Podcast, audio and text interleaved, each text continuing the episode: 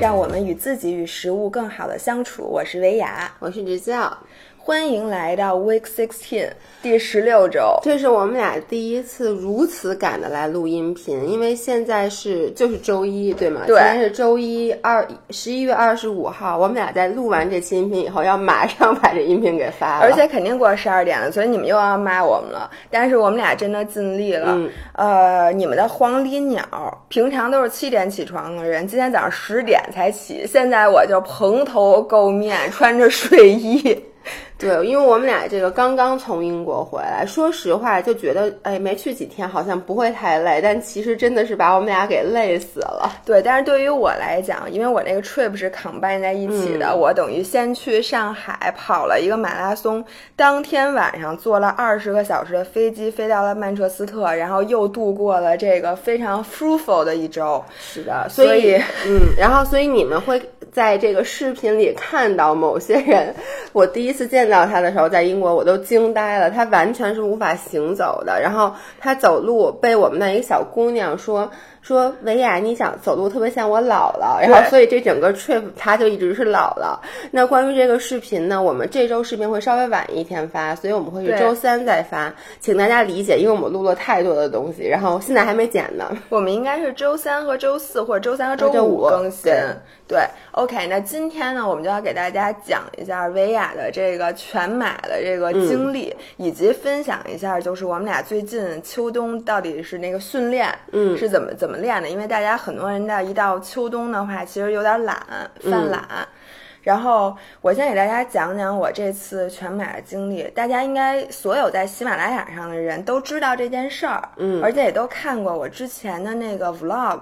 那我今年的训练呢，其实。跟那个去年来比，我其实是练的少了一些，嗯，所以呢，在我去比赛的时候，就出发的时候，其实我心里还是挺忐忑的，我就一直在想说，哎呦，我今年其实连三十公里都没跑，因为大家都知道跑马的话，一般事先至少要拉一个三十。因为大家看了我们俩画脸的那期，都知道马拉松最可怕的是撞墙，就是你在三十到三十五公里，尤基本上是在三十二到三十三公里的时候，可能会因为你体内的糖糖原全部都耗尽了，然后你突然一下就跑不动了，后面你就只能走了。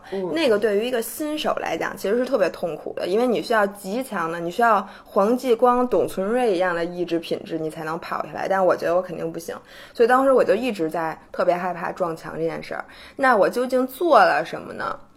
我，哎，我想先插一句，给大家讲一下，就其实这是维亚的第一次马拉松。他一直说去年好像说他是一个马拉松老将一样，其实不是的。去年他想跑，但是呢，这孩子第一次开始训练，就训练特别的猛，以至于跑出的是跟腱炎，对吗？所以他去年没跑成，所以他今年减量了。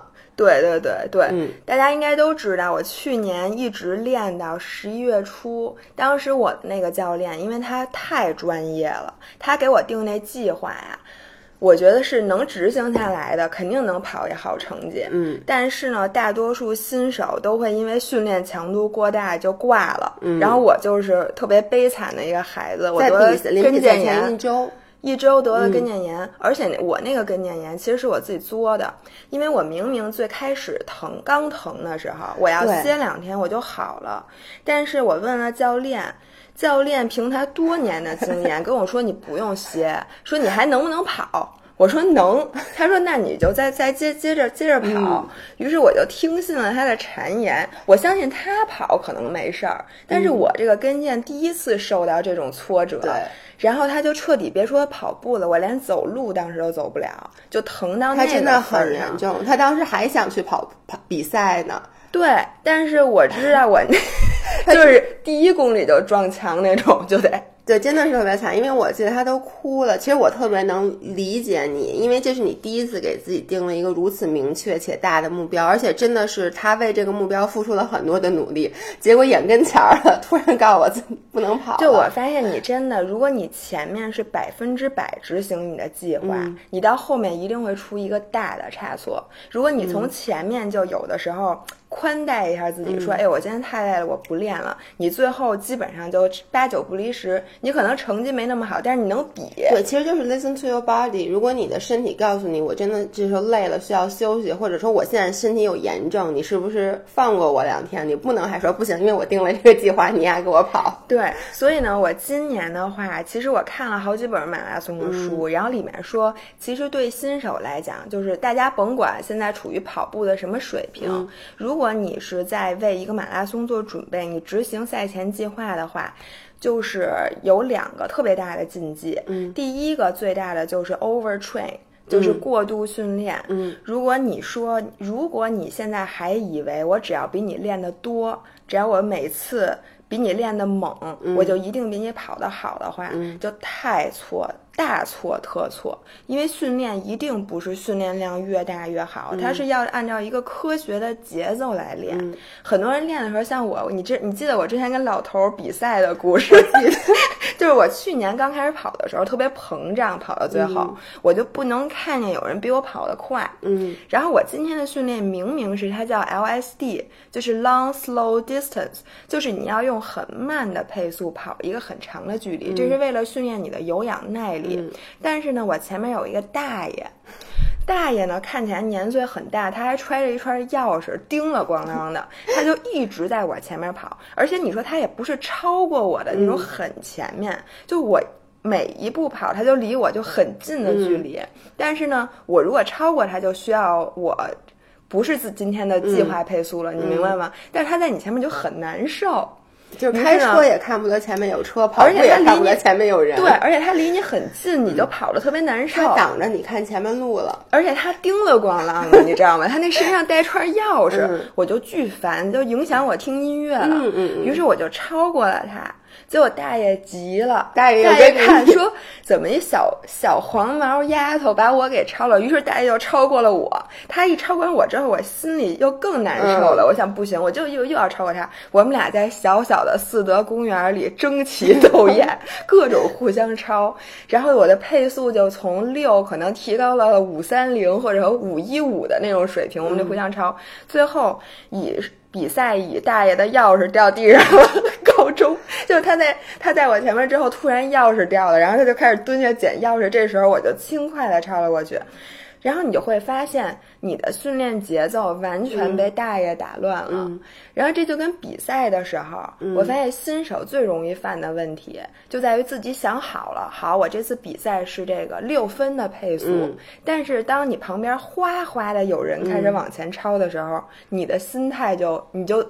开始想，哎呦，我这回配是不是应该五三零的配速？我是不是跑太慢了？嗯。然后你一旦开始用五三零的配速跑，你发现你到最后一定撞墙，因为这个配速它不不适合你，你从来没跑这么快过。你说你到后边能，就肯定就不行了。嗯。所以就是新手在训练的过程中或者比赛的过程中，最容易的就是一个是 over train，嗯，就是你老觉得，哎呦，我是不是每天训练都应该累到回家之后。都睁不开眼才叫练，其实完全不对。嗯，另外一个呢，就是自我膨胀，就是你出去训练老受别人的影响。嗯，因为大家跑步这种事儿就很容易，你约着小朋小伙伴一起跑，嗯，然后人家跑特快，比如今天人家练间歇，嗯，然后你本来出门的时候是想练 LSD 的，然后你说哎呦算了，要不我跟你一起间歇吧？然后我说我在间歇之后我自己再加一 LSD。这种在那个我们那教练的话说叫黑练，就是你明明人家给你定计划，你就不，你觉得自己不够累，嗯，你还要再加量。我为什么看你，你知道吗？我知道，就是你说的时候，我就一直在自我反省。我觉得这个其实不只是马拉松，而且也不只是我，咱们的很多听众都有这个毛病，就是。我我是一个什么人？因为我不跑步，但是呢，比如说我练力量，我是比如说我一开始练每次练一个小时，后来一旦有一天我练了一个半小时，我就再也回不到一个小时了。就你就觉得我既然能练一个半小时，我为什么还要练一个小时？以至于我现在每次的训练时长拉到了三个小时。而且我跟你讲啊，有的时候我今天明明很累，我那三个小时未必就其实我练到两个小时已经累得不行了。我最后那一个小时，哪怕我就是。找人聊天，be there，你就觉得自己不 guilty。就如果我没练到三个小时，我回家的时候，我就会觉得，哎，我这练的特别的，就没练够。我能给你讲一个故事吗？我稍微岔开一下话题，我给你讲一下我昨晚做的梦。嗯，是这样的，因为昨天我们俩。就是我们俩，呃，是周六的下午回到北京的，然后昨天是周日。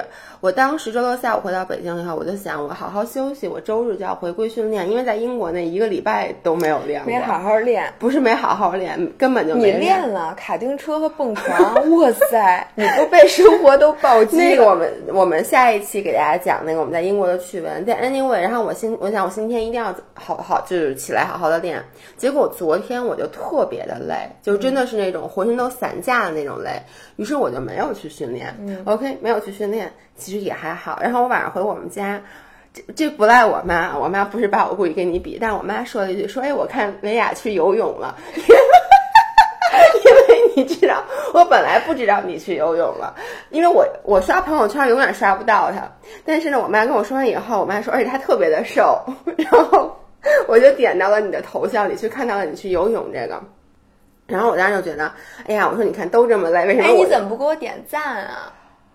哦，对不起，我现在给你，我就根本没有想到一个，我要给你补一个。我受伤了，你，你看到朋友圈竟然不点赞？因为你知道吗？就是我看到你的朋友圈都没有点赞的意识，就是因为我觉得 How dare you！我只有说实话，我点赞或者一般都是比较不熟，不是不熟，就是没有像咱们那么熟。比如你看，我从来不给张涵点赞，因为张涵不发，发的都是优惠券，对，优惠券。然后你听我说，然后我就昨天晚上。有我开飞机，开飞机又开始。然后昨天晚上我就做了一个梦，我梦见今天早上在来录音频之前，我先去健身房游了一个泳，游完泳以后呢，你这个梦怎么那么会梦？因为我今天早上约了游泳课。但我并没有去，但我结果你去了，对，我在梦里面去了。然后我接着这个梦就梦到，然后咱们就开始工作。我本来其实我是一般练，不是一般就是先做力量，然后再游泳嘛。但当时因为没有时间了，我只来得及游了大概半个小时泳。然后我就心里一直想着，我要练力量，我要练力量，然后要练够三个小时。结果咱们就一直开会，弄到最后很晚。结果。我再想去健身房就已经关门了，你就把健身房砸开了，然后在里面，我整个人就很气愤加愤怒，然后就各种五味陈杂，然后我就把我自己给气醒了。首先那个词叫五味杂陈，对不起，和那个鞍马包它其实叫马鞍包，那个祝窑它其实叫窑祝，啊不是大家，就是你们知道迪奥有一个包。叫叫马鞍马鞍包，我为什么一直管它鞍马？不，这个我能理解，因为鞍马也是一个词，但是祝窑这个词，请你下回。但五味陈杂，五味杂陈也是，哎，真的是五味杂陈这个词不能念成五味陈杂。我刚读的就是五味杂陈啊。No，一会儿请你自己 听一遍。OK，嗯，所以我觉得呀。大家一定要记住，就如果你是为了一个目标而训练，比如说你练力量是为了让这个臀增大，或者增大你的力量，或者你是让肌肉生长，那它其实不是你练的越多，意味着它长得越快。对，你要休息。就是如果你没有过叫什么叫 super compensation，叫什么？就是过分补偿。然后我给大家解释一下这概念，其实就是你不是在训练当中进步的，嗯，你是在之后的休息当中进步的。如果你光练不休息，那你白练，真的是白练。其实也不能说是白练，就是说你还是会有肌肉的增长。但是你知道，如果你不让肌肉休息的话，等于说它每次。你就不停的在让它没有给它生长的时间，它就可能刚长一点儿，你又把它给它。所以就是其实基本上就相当于你白练，就是你效率会你百分之五十以上的工作量都是白费的，因为你让它各种疲劳，然后你还很容易受伤，而且你的心情还很易怒。所以呢，这些都是过度训练的征兆。然后如果你早上起来。呃，你设了一个几点的闹钟，然后你起来之后发现就是困到怀疑人生，然后你又设了一个往后推迟十五分钟闹钟，你还是起不来。如果你有三次都没起来的话，这个真的说明你太累了。对，你今天就该休息。嗯，而且如果你早上训练，你到晚上都还很累没缓过来，或者你晚上训练到第二天早上你觉得特别累，这个时候就说明你的训练量最近应该是过了，然后。大家其实最好的节奏就是你每次练完了之后，你在接下来的这个半天儿之内，你是能缓过来，然后在下一次进行训练的时候，你完全觉得你很有信心，对你的状态非常好，这个训练量是好的节奏。然后你知道吗？跑步，其实我觉得真正的比赛日，嗯，并没有挑战。最大的挑战来自于你之前这么长时间的训练，嗯，因为跑步，像比如说你要是跑半马，像很多人说我跑半马，这个呢，你其实只要普通的人练个一两个月，你都是可以跑的，就不需要你有非常精细的一个科学的规划，你就算是稍微偏离于这个规划，你还是能跑的。但是对于全马来讲，你必须是要至少系统训练，一般大家是建立是六个月，嗯，六个月的这个系统训练。那你想你在六个月的过程中，你每周要至少训练五天，就四到五天吧。然后每次那个量，就是说你如何能在半年的时间内，因为大家不是不干别的，嗯，你想啊，大家还有自己的工作，有的还要上学，还有照顾孩子这些，你要把所有的这些平衡好，我觉得这些才是对每个人最大的挑战。对，而且训练本身其实是挺枯燥的，特枯燥。对，就是它的挑战其实就是你要能耐得住寂寞，因为跑步，说实话，我真的觉得，尤其跑很远，比如你有时候拉一个二十公里，其实就是。你要独处，就在一个痛苦的状态下跟自己独处。但是咱们有音频啊，是不是容易胡思乱想？哦，对对对，还有咱俩。但是你知道，我我能理解那些把咱们音频听了一遍又一遍的人，我觉得他们都是应该每周末跑长距离的人，要不然你不至于。OK，然后。我现在要说一个，就是说，嗯，为什么我是想通过这次音频激励大家跑步呢？有一个最重要的，就我跟你们说，跑步之前吃特好。我那天给纸造发短信，我说真的。因为大家知道，在马拉松比赛之前三天，大家应该已经看到了，就是你基本上是不训练的。你可以说自己去跑个三公里、五公里，这个都不叫训练，就是 easy run 那种。然后最重要的任务就是吃，因为。为了让比赛当天有足够的碳水，让你不至于撞墙，那你比赛三天最重要的就是吃碳水。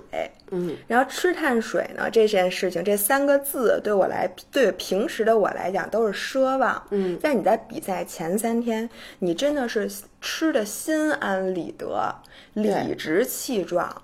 然后我吃了什么？我给大家说一下啊，我前一天报菜名了，要开始。我为什么要去苏州？当然了，我有一些公事儿，但是我最主要的私心呢，是因为苏州那碳水都特好吃。比如说，我吃了各种汤包、小笼包，然后吃了各种的面，比如说蟹黄拌面、雪菜肉丝面，还有那个虾爆鳝、什么鲍鱼，反正就是大家，因为我们人比较多嘛，大家一人点一份面，我都挑了一筷子。然后第二天早上在酒店，因为我原来在酒店的早餐，我基本上只吃鸡蛋，然后吃一沙拉什么的。那天早上我吃了俩 croissant，就吃了一巧克力的那个丹丹麦包，吃了一个牛角包，嗯，吃了一碗馄饨。还吃什么了？反正就我吃的所有的东西都是碳水。当然了，那个按照严格的规定的话，其实我这个油脂含量太高了。我应该是吃比较单纯的碳水。但是那种面包，就你爱吃那种面包，我不爱吃。我当时想，嗨，管他呢！我这两天能长胖几斤？于是我就吃了。然后比赛前一天，我又吃了麦当劳，因为那麦当劳就在酒店对面。然后在酒店又吃了一堆。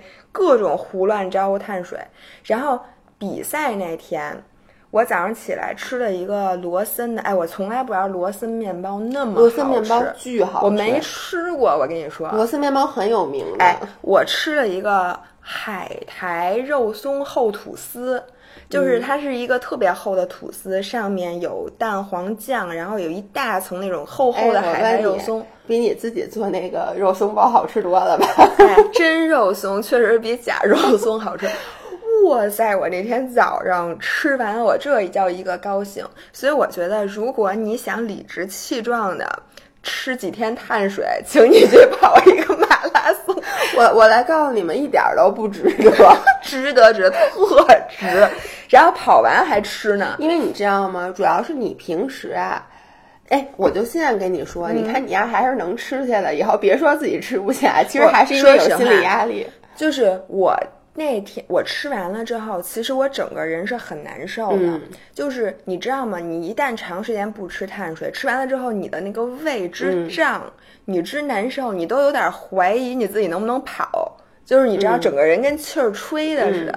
但是相信我，朋友们，在你。跑完了之后，你会瘦得像杆儿一样，因为你的 水脱的，你甭管冲了多少那个水肿、那个浮肿，嗯你都会在这四十多公里掉下去。尤其是在气温三十度的上海，跑完了之后，你会瘦到怀疑人生，所以这个完全不用担心。嗯然后这个我觉得是我跑全马最佳的、最幸福的回忆。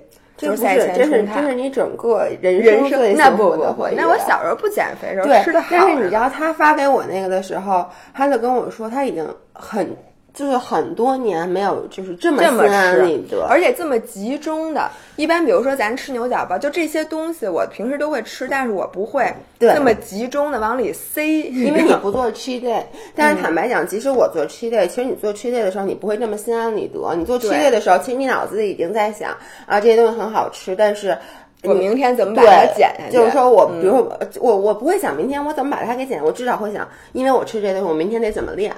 对就是我得把它别浪费了这些碳水，我明天得去蹲一多少公斤。你知道咱们这些人这心态啊，嗯你别说这个了，就是跟我一块儿参加马拉松，咱们跑步群里的一个姑娘，她就是和我一样冲碳，嗯但是她在比赛之前那天晚上称了体重，说她自己胖了三斤，然后整个人就都不好了。你明白吗？她还是会有纠结，嗯不不会像我，因为我非常聪明，我知道我就不能称体重，因为其实你身体你肿就跟自己过不去。你说你吃一大堆碳水，每一克碳水再吸四克水，然后我吃完以后我要上体重，这不有病吗？对你为什么要称体重？你就想明天跑完了你再称，肯定瘦了。对，实在不行你再过两天你就别撑。嗯所以呢，他的心态就没有我好，他就一直在想说，哎呦，其实我跑一马拉松也就消耗个两千多卡。啊，这种思想是不对的。这个就是他把吃进去的食物想象成了热量，然后把运动也想象成了热量，它都跟热量划等号了。但这个其实一直是我们之前说的，你吃进来的食物，你要把它想象成帮你提高运动表现的能力能量。对，然后呢，你的运动。其实你也不要把它想象成一个消耗卡路里的，你要想象这是我的目标，这是我的成绩。如果你是想这里边，我就想插一个，就是很多人可能原来从来不跑步的，嗯然后现在有点被我说了半年，天天絮絮叨叨嗯的，可能大家有的人就想说，我是不是明年也报一个马拉松？然后我在这里要告诉你们，就以我这次首马的这个经历，嗯你在报名之前一定要想明白你是为什么。嗯，如果你是为了减肥，我建议你就随便跑跑，嗯你千万别报马拉松，因为你别看这四十多公里，就算你之前跑过一个三十，就是这个马拉松比赛前三十公里和后十公里完全是两个比赛。就是嗯前三十公里，就跟你，你比如说，你吃五碗面条和你吃十碗面条，就后五碗面条和前五碗面条，它不是一个跟 game。cheat day 似的，好多对人说说，哎，三千五千卡怎么不能吃？就是是这样的，你吃五千卡和你吃八千卡，最后那三千卡有着本质的就区别。别说最后三千，最后一千卡，每一口都是煎熬，就跟你跑马拉松，可能前三十公里都是一样的状态，但最后十公里每一步都是煎对熬。，然后我跟你说，你真的会在你坚持不下来的时候，需要一个很强的动力支持你跑完，要不然的话，你肯定会，因为当你发现旁边的人都开始走的时候，其实你也倾向于走，因为走路可比跑步舒服太多你。们看这回照片了吗？因为我我后来回来，我就跟他说，我说怎么所有的照片里都只有你一个人在跑，旁边所有的人都是三五成群在走路。我说你是不是看见摄像头了，开始跑两步，然后摄像头就没了，就开始跟大家一起溜达。反正就因为今年的那个上马，如果你们关注的话，会知道这件是史上最热的一次，嗯好多的顶尖选手都因为太热，他发挥不出比赛成绩，他就退赛了。然后热。对人有什么影响呢？就是你的身体会拿出一部分电能来开空调，等于，嗯，就是太冷太热，你都会需要开空调，于是你心率就一直很高，于是你就基本上到最后就跑不动，而且喘不过来气儿的感觉。对，然后就靠冰块来续命。所以今年撞墙的人格外的多，从二十多公里开始就大家纷纷开始下来走。然后那会儿呢，就是如果你是因为减肥或者因为一个很外在的原因，你那会儿肯定就开始走了。在我看来，如果你走完的比赛。对我来讲，它就不算是一个很成功的比赛，你只能说是我的意志品质很坚强。但是我就觉得你这个，反正对我来讲，它不算一个完美的比赛。然后，如果想让你真正坚持下来的，它肯定是一个内因。嗯，就是说，你从最开始，如果你现在非常说，我特别想去参加这个比赛，不是因为别人怂恿，不是因为跟别人打赌，不是因为减肥，不是因为我看谁谁谁跑步了，我也要跑。一定，他那个你最开始那个原因不能是因为这些。嗯，那我现在想跟大家分享一下一个我也是昨天听人总结，我觉得说特别对的原因。就是跑步是一个世间少有的很公平的运动，嗯，就你甭管你有没有天赋，只要你有腿，对，就是一个天赋在你的跑步这项运动里占的比重非常非常非常小，可能小于百分之十。当然了，我比的不是说你跟那个基普乔格比，因为咱们普通人，咱们在马拉松比赛追求的是和自己比，咱不追求说破世界纪录，就跟。这是一个所有的人都可以站在起跑线上，技巧性比较低，技巧性非常的低。那跑得好，跑得不好，基本上只取决于你的训练量。嗯，就比如说你练了三年，那你一定比练了一年的跑得好，除非练一年那人天赋异禀，那是但是那种人咱们不跟他比。说来你已经属于。你不能算是天赋异禀，但你不得不承认，在跑步这件事儿上面，你确实还是不错。因为第一，你从小跑步就还挺快的；第二，就是你这次维亚这次是四分十呃四小时十三嗯完赛的嘛。就在这种说实话，就是很多人的成绩都会因为天气被拉下来很低的情况下，我看很多人都在说说第一次跑能跑成这样很不容易，因为很多人练了三年可能都跑不了。我是我练三十年我都跑不了。但真我觉得不是，我觉得。主要是你能不能 stick to your plan，就是我觉得你的训练量、你的跑量，只要积累到这个份儿上，你都可以不用走，而且顺利完赛，而且你都可以保持你的配速。我觉得那些练三年的人，他一定没好好练，就是他不像咱们俩，咱们俩是非常勤劳的。训练就是我的训练计划，我基本上能执行的，我都去执行了。我不会想我偷机取巧，或者我怎么样。这个跑步这个事儿，真的是我觉得是非常非常公平的。对我，我倒是必须承认，因为跑步的确是我能想象到所有运动当中技巧性最低、技巧性最低、最普罗大众都能练的。上至八十岁老奶奶，下至小孩，你只要有腿，你迈开腿，其实就叫跑步嘛，对不对？因为跑步其实是人的天性，人天生其实会跑步。对，但是你，你这还是那句话，我就老不明白为什么会有人想跑步，就是现在后面有没有狮子追你？Why？对我就是觉得，因为我在。其他的运动，比如说技巧性很高的，比如说像足球啊、舞蹈、舞蹈，还有什么一些一些东西，它其实是技巧性很高的，或者说它需要你有一些天赋，比如舞蹈，你需要有韵律性，你没有韵律性，你不协调，你真的是挺难做到的。就你再怎么练，你就会跟人差很多。蔡依林，大家会这会不会有人蔡依林的粉儿啊？怎么了？就我觉得蔡依林就是属于她很勤劳，但她跳舞永远跳不了特别好。那种的是吗？就是很多你看舞蹈舞蹈的老师啊什么都会拿他举例子，就是他很勤劳，但是因为他天他他天生他的身体里没有那个 groove，嗯，所以他跳舞他再努力，他只是他能拍子踩得很准，动作做得很标准，但他没有他没有那个 swag。对，你看老黑跳舞就是 it's in their body，就是他们只要站起来他们就能跳。我好羡慕他们，对我还有就是音乐天赋特别好的人，就是我我小时候学那么长时间的琴，但是呢，我觉得我就没有那个音乐天赋。嗯，我觉得这很多创作型的这种东西，就是还有很多运动，就我觉得球类的很多运动都需要你天生手眼协调能力特别好，或者反应敏捷，或者你就是技巧性。我妈就是一个技巧性的运动，她都掌握特好，但是她没体力。嗯，她体力特别，但是跑步这项运动真的是我嗯觉得最公平的。嗯，真的只要你练就可以了，但是不能瞎练。像我刚才说，你只要有一套科学训练，然后你就积累就积累，只要你年头越长，你肯定跑得越好。而且我觉得跑步这个东西，它好在的是它起点很低。对，就是其很多其他的运动，其实说实话啊，你刚跟我说完以后，我就想跟你说，很多运动都是只要你肯花功夫。嗯，其实都是一样的，都是公平的。比如像滑雪，很多人都说你觉得滑雪难，是因为你一共才滑过几次。但是所有滑雪滑得好的人，就是我们当时一起开始滑雪的人，现在其他人都已经滑很好了。就是当时明明一开始第一节课还没有学得好的人，就是可能第一次去滑雪都没有站起来的人，但是他们因为每年冬天都去滑很多次，他们现在就能各种飞包啊什么的。然后他们就跟我说，其实像滑雪就是一个。就是一个时间时间积累，你滑的次数多了，你说你滑了十公里，我滑了一百公里，那我肯定比你滑的好。但是它有一个问题，它的起点比较高。第一，你这得有雪；第二，滑雪很贵的，你要能买得起装备。而且你不是每天都能练的。对，第三就是那个东西，就是你消耗的很多。我一去就得去一天，我不能说我今天拿出一个小时去练练滑雪吧。所以很多像类似于这样的运动，它虽然说我觉得运动 in general 基本都是公平的，就对于普罗大众来讲，你不跟说我跟运动。嗯，很很好的人比，就包括健身，我们一直也说是一个很公平的。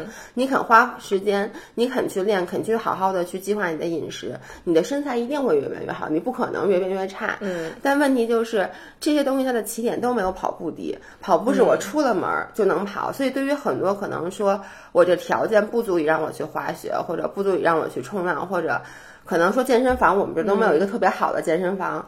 来讲的话，你迈开你的腿出了门儿，你就可以跑。对，而且我觉得，如果你想 ever 站在一个运动的这个比赛，嗯，起跑线上，不是起跑线，比赛的这个舞台上，我觉得跑步是一个比较好的。你说滑雪，你能参参赛吗？基本上很难。你要练的比较好，然后你说力量训练，你能参赛吗？基本上咱普通人怎么练你也参不了赛。对，但是跑步，你所有人都可以去比赛。所以呢，我这里面想说，下一步就是和跑步一样，其实门槛很低，勤能补拙，不需要天赋的，就是铁人三项。因为呢，呃，铁人三项大家有些人可能不知道，就是游泳再加上自行车再加上跑步，嗯，然后最大的这个叫一个大铁，就是铁人三项呢有两个国际组织，一个是中铁，就是铁协的，就它是跟那个奥运会那一路的，还有一个是叫 Ironman，大家都知道，就是那个被万达买下来那个铁人，这两种它的比赛的距离是不一样的，从冲刺距离就是一个很短的。到一个大铁，就是一个最长的。然后大家都知道，Kona 就是夏威夷的那个大铁，是全世界人这个铁三人的圣地。大家不知道，我就不知道哦。就好像波士顿马拉松对于马拉松爱好者一样，它是一个这个圣地。那大铁的距离，如果我没记错的话，因为我昨天把那所有距离看一遍，我现在有点晕，因为它一共有六套距离，好像是。呃，游泳是一点九公里，自行车是一百八十公里，跑步是一个全马。就说这三项运动，是去去，不，这是我的终极目的。但我明天、明年肯定不可能比这。就说你看到这个距离，而且它是接连不断的，比它的关门时间加在一起，反正二十个小时还是怎么的，反正基本上所有人应该比十五个小时至少。就是从早上天不亮，就漆黑的时候，你开始游泳，而且是在海里，就是漆黑的海水里游。对，它是公开水域，基本都是海里。哇塞，我觉得河里还能，海里面可太难游了。就是夜里，你想，而且特冷，你能想象吗？然后最后骑，最后你当你跑全马的时候，已经是天黑了，就一直比到今天的天黑，大家都是不可想象的这个运动。嗯，但是我我现在看那个铁人三项圣经，还有很多铁三的爱好者都说，这个和跑步其实是一样的，就是你看这个目标遥不可及，你觉得参加的人都一定是。不是现实生活中生活的人，但他们就是普通人。说这三项东西，只要你练，你都能比赛。嗯，就这个东西，我听完了之后，我眼泪都快流出来，我觉得特别激动。嗯，就是说，你觉得一个，就是现在这个世界上很少有一个你觉得遥不可及的梦想。但是其实所有人都告诉你，只要你练就能实现，因为大多数的事情都不是这样的。比如说，我今天早上看了一个北京二点二亿的豪宅，什么着火了，然后大家就翻出来那里边的照片儿。这个你知道，你甭管有多努力，你都住不上这房子，对吧？大多数事情都是这样的，你再羡慕人家，你都达不到。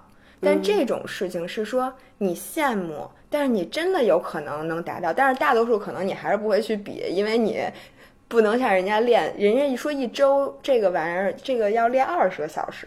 就，你想，你每天得练三个三个小时，因为你想，你练三同时练仨运动，对，反正就是很非常。但是，就说你真的如果能坚持下来的话，你就可以去比赛的。你大不了就是比人家慢点儿。所以我为什么想说接下来一步，我想比一个铁三呢？就是因为我觉得它是所有的人。就是再没有天赋的人，就再普通的人都能接近的一个运动。你陷入了深深的，是我我完全的不同意，因为我觉得，就第一啊，我先说一下体力。呃，我觉得如果跑步有一点九公里，你跟我说游泳，我觉得 OK 可以。你说跑步去全马，我想那就往死里游，往死里跑应该也行。骑自行车一百四十公里，一百八。还有，我觉得可能也能骑下来。你说把这三项你给我单独拿出来，我觉得都可以完成。但是你你说从早上起来开始游泳，一直到跑完，就是然后骑一百八十公里的自行车，这个事情你就要分解你的目标。如果你单项都能完赛，那你基本上就可以朝这不是你现在觉得不可能的事情，你好好练完都可以。因为我觉得我的身体可能会吃不消。就是你有没有这种经历？就比如说，你今天一天，你觉得已经累到死，绝对不可能再干、再迈出一步，或者再干嘛一件事儿。这时候突然来了一特着急的事儿，然后你又马不停蹄的去为了这个事儿忙了两个小时，然后等到你觉得哦，我今天总算要结束的时候，又来一件事儿。这件事儿你必须得干。对，exactly，就是这种事儿可以，but why？你明白吗？你看你刚刚说的都是这些事儿，能想外面来的，就是。它是一个我不得不干的事儿，OK，我就把它，那我没办法，OK，我把它干了。但是铁三这件事儿是我自己把我自己放在那个 position，我觉得就至于我，我肯定不会去做的，因为它对我不光是身体的压力，精神的压力也很大。我想到他，我就又又睡不着觉了。对我就想说，这里面其实就是两种不同的人。你看，我是一个必须要有目标，就是目标会让我极为兴奋。就比如说我这次比完。马拉松，说实话，你让我明年说你再提高成绩，因为我的成绩其实，比如说我可以去为波马去努力，比如说是三一五也好，三二零也好，就是我可以继续再练一年这个马拉松。但这件事儿就不会让我再这么兴奋了，因为你要再重复一遍你今年的训练。我我这个人我真的不是特别喜欢。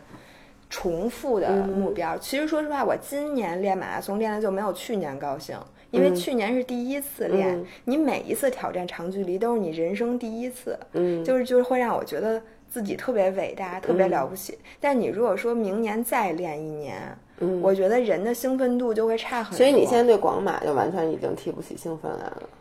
嗯，我觉得我以后每年还会跑俩马拉松，因为我觉得就是如果没有这个，在接下来的广马，我这个月就不跑步了，你明白吗？我必须要有一个目标在那儿，然后我才会为它做计划，我才会好好练。这就是我这种人。像我为什么赶紧把铁三这目标提上来呢？要不然我得整个支撑不起我的冬冬天的训练，因为你知道冬天。早起非常难，嗯，你要想出去跑一个步，基本不可能的，因为太冷了。是，你说你练力量啊，或者练什么的，我就觉得没有目标我就不行。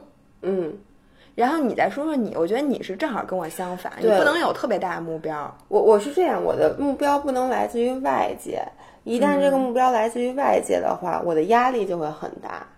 嗯嗯，所以就是。有时候其实是这样，你觉得很好，因为有一个外界的目标，但是因为我的心很重，所以因为你看你说了，就是你 miss 掉一次两次没关系，但我一旦觉得我有 miss 掉这个目标的机会，我就会事先就会很难受，所以我的压力会会无比之大。呃，那我在冬天，我不是说我在冬天嘛，我一直以来，我觉得我的训练热情就是时上时下的，所有人都是时上时下的。但是我不会在我训练热情很低的时候，去给自己定一个外在的目标，去强迫我自己去做这件事儿。我现在年纪大了，就是学着，我觉得要 listen to your body，嗯，就是要跟着你的身体走，不光是训练，包括我吃东西，现在也是，我是跟着我身体的胃口走，而不是说。呃，比如说我最近这段时间胃口很好，但我不想长胖，我就给自己定一个目标，说，哎，我一定不能长胖，或者说我要是你的话，恨不得给自己报一比基尼比赛，为了让自己不长胖。哎，我跟你说，我就是这样的人，我现在都想好，我明年如果铁三是 OK，我后年就要参加比基尼。对，就是你，因为我不能没有新鲜的目标。对，你需要让自己。但是我觉得，对于我来说，我更多的是。让我身体更加舒服。比如说，举一个例子，我不是那个十一的时候胖了六斤吗？然后我回来以后，维亚一直每天都在问我说：“哎，你现在瘦了吗？你现在瘦了吗？”就尤其是到后期，他说：“你称没称体重？”我 literally 回来以后可能。称过两次体重，在过去的一个多月里面，真进步。对于原来一天称多少次体重，三四次，尿完尿都要上去称体重的人，是为什么呢？因为我发现，我如果不称体重的话，我心理压力会小很多。然后呢，我也没有说为了去减去这个体重，我就玩命的去训练。因为当时我爸不是还出了那个事儿，我其实训练量那段时间也没有那么大。然后我也没有说，我因为这个我要吃的很少。但是就因为这样，我反而慢慢的就恢复了我正常的饮食，恢复了我正常的训练。然后我是在我就咱们去英国之前那天，我称了一下体重，发现我又是六十三，就已经完全减掉了之前长胖的那一些。我觉得这种什么感觉？我感觉我没费劲，嗯，因为我没有说我还给自己制定一个计划，我一步一步按照这个计划来什么之类的。我就是想，OK，我前段时间吃的比较多，那这段时间我想我是不是吃的健康一点？就然后呢，我干了一件事儿，我把 cheat day 给。减去了，嗯，就在过去那个一个多月里，我没有做像之前那种 cheat day，是因为我知道 cheat day，其实我就想跟大家说，如果你在减脂期的话，我们不建议大家去做 cheat day。cheat day 其实是帮助你去维持一个正常的饮食，说能让你周一到周五吃的更加健康，是一个帮你增加 variety。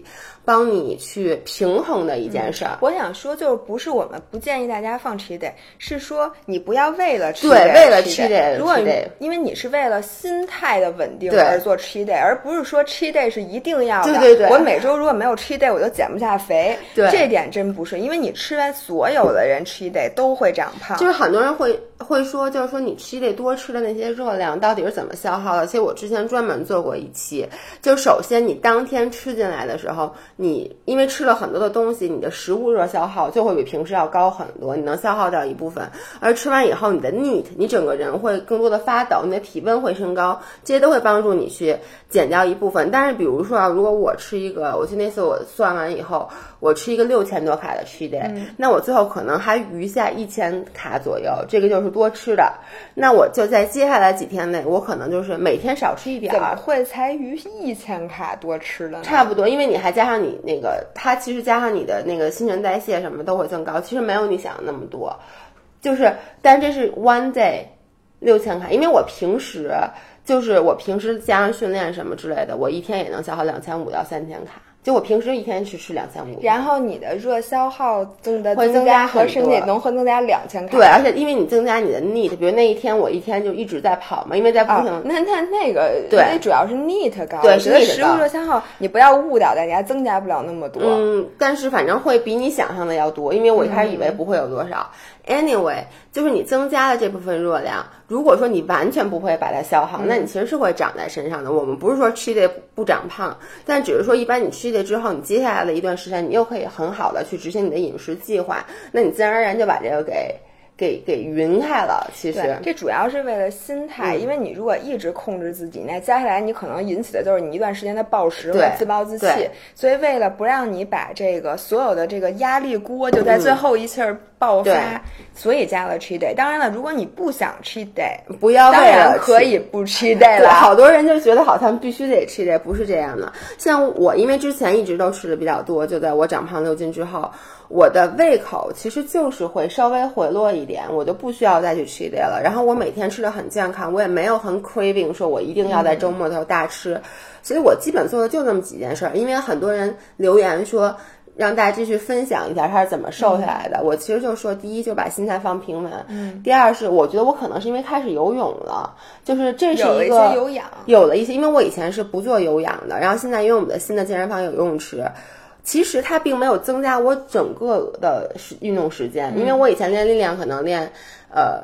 其实我以前练力量能练大概将近有时候能练将近三个小时，一般是两个多小时。然后我现在就练一个半小时左右的力量，然后呢再游半个小时泳。但你们知道游泳其实很耗费时间，你得换衣服、洗澡什么的。你说完了，大家要去游泳，但是我跟你们说，不是因为游泳，对，不是因为游泳有一个变化。对，其实就是你。对于我来说，我觉得第一它是一个有氧，因为你从来不做有氧；第二就是因为它有一个新的运动，你其实比较兴奋，你就比较愿意去坚持。而且你的身体其实会 respond to 这些新的变化。对，就比如说很多人问我这个跑步到底减不减肥，就是说你是不是到底因为跑步，然后现在一开始是因为跑步瘦一开始是因为跑步，它会有一段时间，因为你原来不怎么跑步，你现在一下子开始跑步了，然后你的身体会瘦那么一点儿。但是其实你问这些常年跑步的人。嗯，跑步不减肥，但是你如果让一个常年跑步的人突然开始去练会儿力量，嗯，他肯定会瘦，对，或者他会他他的身体不是不一定会瘦，他的身体会有一个明显的变化。就是在这个时候，其实你比如说你一开始跑步或一开始游泳的时候，你的身体一定会消耗更多的热量。对，我现在去游泳，肯定就没有我刚开始游泳的时候消耗的热量它这个变化不会一直有。对，当然了，你也不能期望你做任何运动就一直瘦瘦瘦瘦到皮包骨。因为其实我们都说这叫 beginner's luck，对于你增肌不就我们练力量，我们一直说在一开始你练的时候，你是有可能既减脂又增肌的，就是。叫做改变你的 body composition，但一旦你对这个身体、对于这个力量训练适应以后，你就必须要做出一个明确的选择：我到底要减脂还要增肌？你不可能两样都得。对，然后这点我就还想回到这个训练目标上。你看，就是如果你是因为减肥开始，比如游泳，嗯。就是听完 Giselle 说你决定开始游泳了，或者你听完我们说你开始力量训练了。如果你的原因只是因为外边，嗯，那你会很快就没有热情。对，因为你看，比如说你刚开始游泳，你可能真的瘦了三斤，嗯，但是你会发现你每天甭管再怎么增加距离，再怎么什么，你就不会再瘦下去。因为你的身体不会一直这样对，你而且也不会一直。我跟你们说一下，游完泳以后特别特别饿。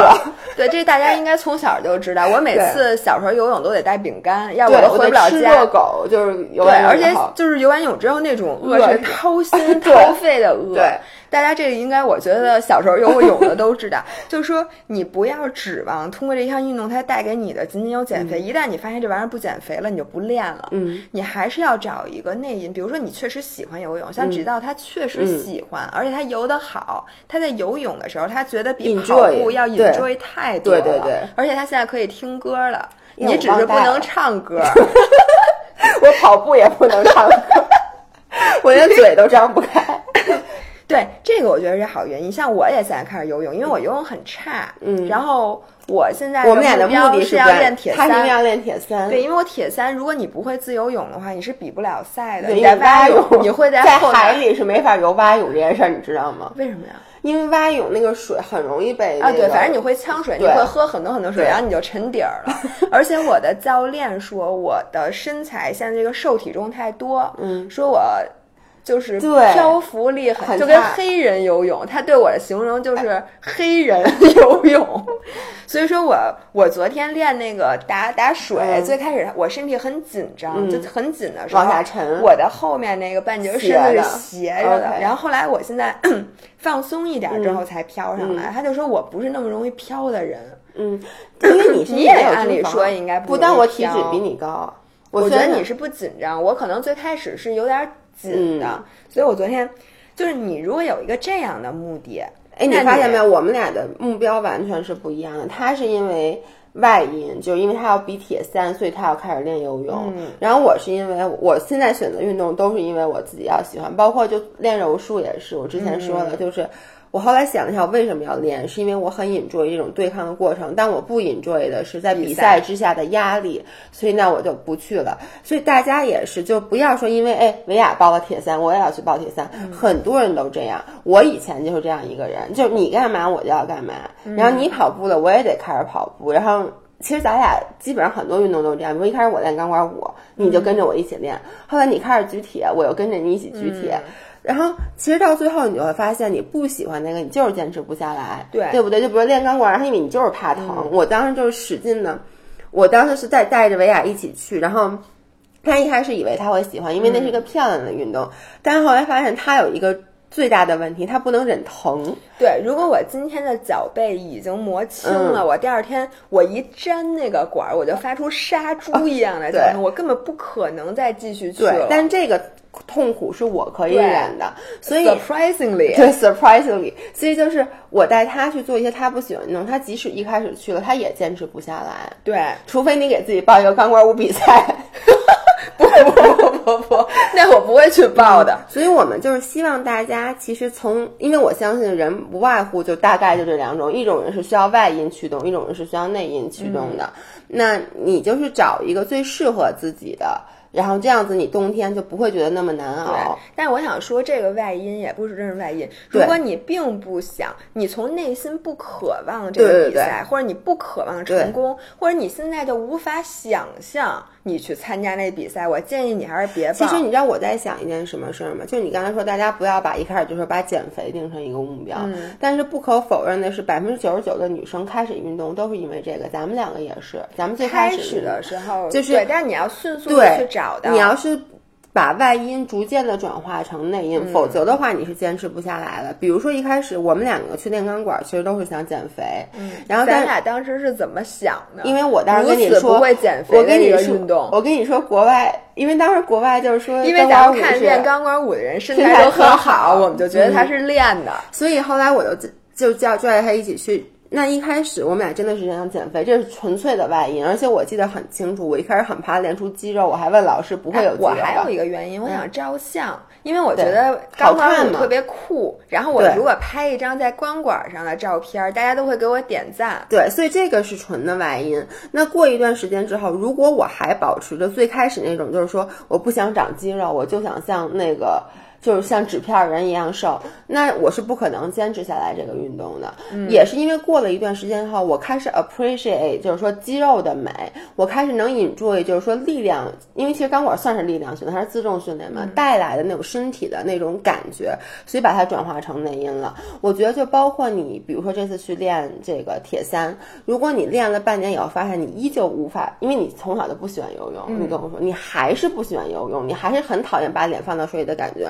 我觉得你最后可能也就算了，不会的，不会吗？因为你知道，我现在就觉得，呃，你知道，就是铁三这个事情会让我特别兴奋，就我会为了去它，因为我虽然说我不喜欢，但是我昨天游完了之后，我觉得我 OK，还行，而且就是老师布置的作业我全都完成了，而且老师说我学的很快，就是，哎，游泳有什么作业呀？就是让我打板儿，比如说五百米、六百米这种，就让你练嘛，练练打打水啊，或者什么，就这种作业。那你觉得还有什么作业呀？我我就做两道题，因为你说你你说老师完成留的作业你都完成了，我就我就觉得这是那个作业。因为我会要求老师给我布置作业，因为我觉得我如果每一次训练都是在他的眼皮底下很贵，嗯，因为他上课其实是贵的，但如果他能给我留一些作业，这样我自己也可以练。OK，所以呢，我就让他给我留作业，为了省钱。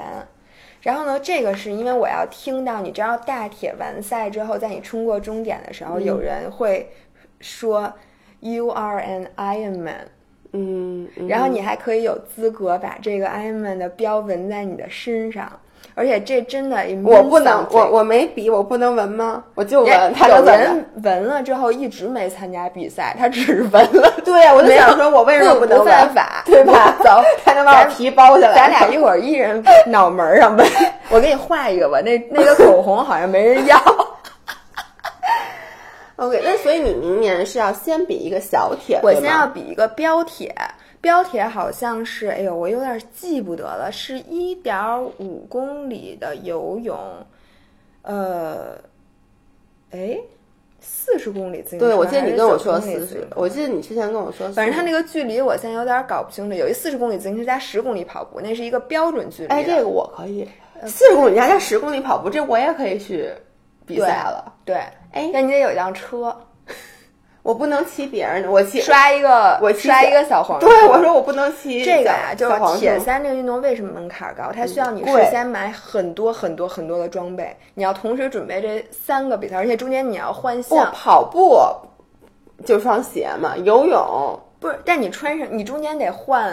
你你你你知道，就是你从嗯这个，你得穿那个铁三的什么那个衣服，然后很多装备，然后你在家训练什么骑行台，你不仅要穿要骑行台，什么功率计，然后你就要带很多的补剂，就是这个是一个很花，就是其实大家听到没有？这个门槛并不低。你刚才还跟大家说，我觉得另外一个门槛对于人的门槛低，但是这东西是需要脑子的，就是说你要把这这这三个东西整明白，你其实是需要。但是咱们这种就是大，咱们的粉丝和咱们都没有问题。你说让一个老农民去比他，可能有点费劲。OK，哎，我觉得你要说四十公里自行车、十公里跑步，哎，刚说完说每个人有不同的，不要跟着另外一个人跑，不是马上就决定跟着我跑了。因为我觉得就是我一开始，比如说你要去比大铁，我是不可能，我不可能第一个先比。但是你知道吗？我觉得就是四十公里，因为我喜欢骑自行车，我也喜欢游泳，我唯一不喜欢的就是跑步。但是十公里我没问题，十公里还跑不下来吗？其实真可以。哎，我觉得这个可以。如果是这种目标。就我不是不想完成目标，比如我听到你说，哎，跑马拉松，我也很羡慕，但是我也知道我自己是无法坚持下来说训练跑一个四十公里的跑步的，就是你啊，需要别人把目标给你拆解成小目标，你不能接受一个庞大的巨大的目标。或者就这么说吧，当这个目标，我觉得一旦超出了我能承受的范围，我就不去了。就是马拉松，我觉得我永远不可能跑四十公里，我因为我的胯真的会疼。你自己也知道，我你说你跑到最后都胯疼了，我一般跑三公里胯都开始疼的人。但你说，我就跑一个半马，我觉得这是我能做的，就是我能忍。我我对我的身体还是有一个比较明确的认知。所以如果说是一个四十公里的自行车加一个十公里的跑步，我觉得哎，这个听上去还挺可行，而且感觉也挺有意思的。OK，我刚才暂停去查了一下标铁的距离，是一点五公里的游泳，四十公里的自行车和十公里的跑步。这个其实是所有的人，如果你想尝试们现在就去走，现在就去，现在有铁三吗？现在 某些人现在又明天就我明天就去比。然后那个超铁半超铁是一点九公里九十公里和半马和半马，嗯嗯，这个其实也是不难的。对这个，我觉得就努努一把还是可以的。哎呦，同学们，我不行，我得喝口水。咱们录了五十六，也也差不多了。嗯，所以今天的这个，其实我们也没有什么重点啊。我最后再给大家汇报一下，然后大家都知道我的成绩了。我其实是我对自己自己这个就是四小时十三分的成绩呢，我不满意，但是呢，我同时一点都不后悔。因为你知道，你的首马就是你的首马，这就就像你的初恋一样，甭管你有你喜不喜欢你自己的这个初恋男友，他已经在那儿了，这是你改变不了的历史了。而且很多人就会说说，就算你再让你去改变等等，反正这意思就是说，一切都是最好的安排。所以我现在呢，就非常非常，就这已经进入到我这个珍贵的回忆册里，然后我已经把它关上了。然后我希望大家，如果你有想跑步、有想游泳，或者说公路自行车，或者是想比铁三的，我请大家从这个冬天开始，甭管你是制定一个大目标还是一个小计划，都一起和我们在冬天不要懈怠。对，其实就是。你可以找一个任何自己喜欢的运动。如果你完全一个没有运动的人，说一开始现在让你比铁三，我觉得可能听上去有点遥远。但是有些人就喜欢这种刺激的目标，也也行。对，就是或者说你可以找任何一个运动。我觉得我们两个今天在这只是想跟大家分享一下，我们如何在这个所谓的训练倦怠期的时候，怎么去让自己不要完全的放弃。那。如果说你说我我可能不太想去做这个，你找一点自己别的喜欢的运动，比如说像跳舞。如果说你本身是一个有韵律感的人，那我觉得你别干别的，千万别浪费了，对，就去跳舞。我们俩为什么不跳舞？也不是我们俩自己选择不跳舞，是我们的老师选择不让我们跳舞。我们老师看到我们俩就皱眉。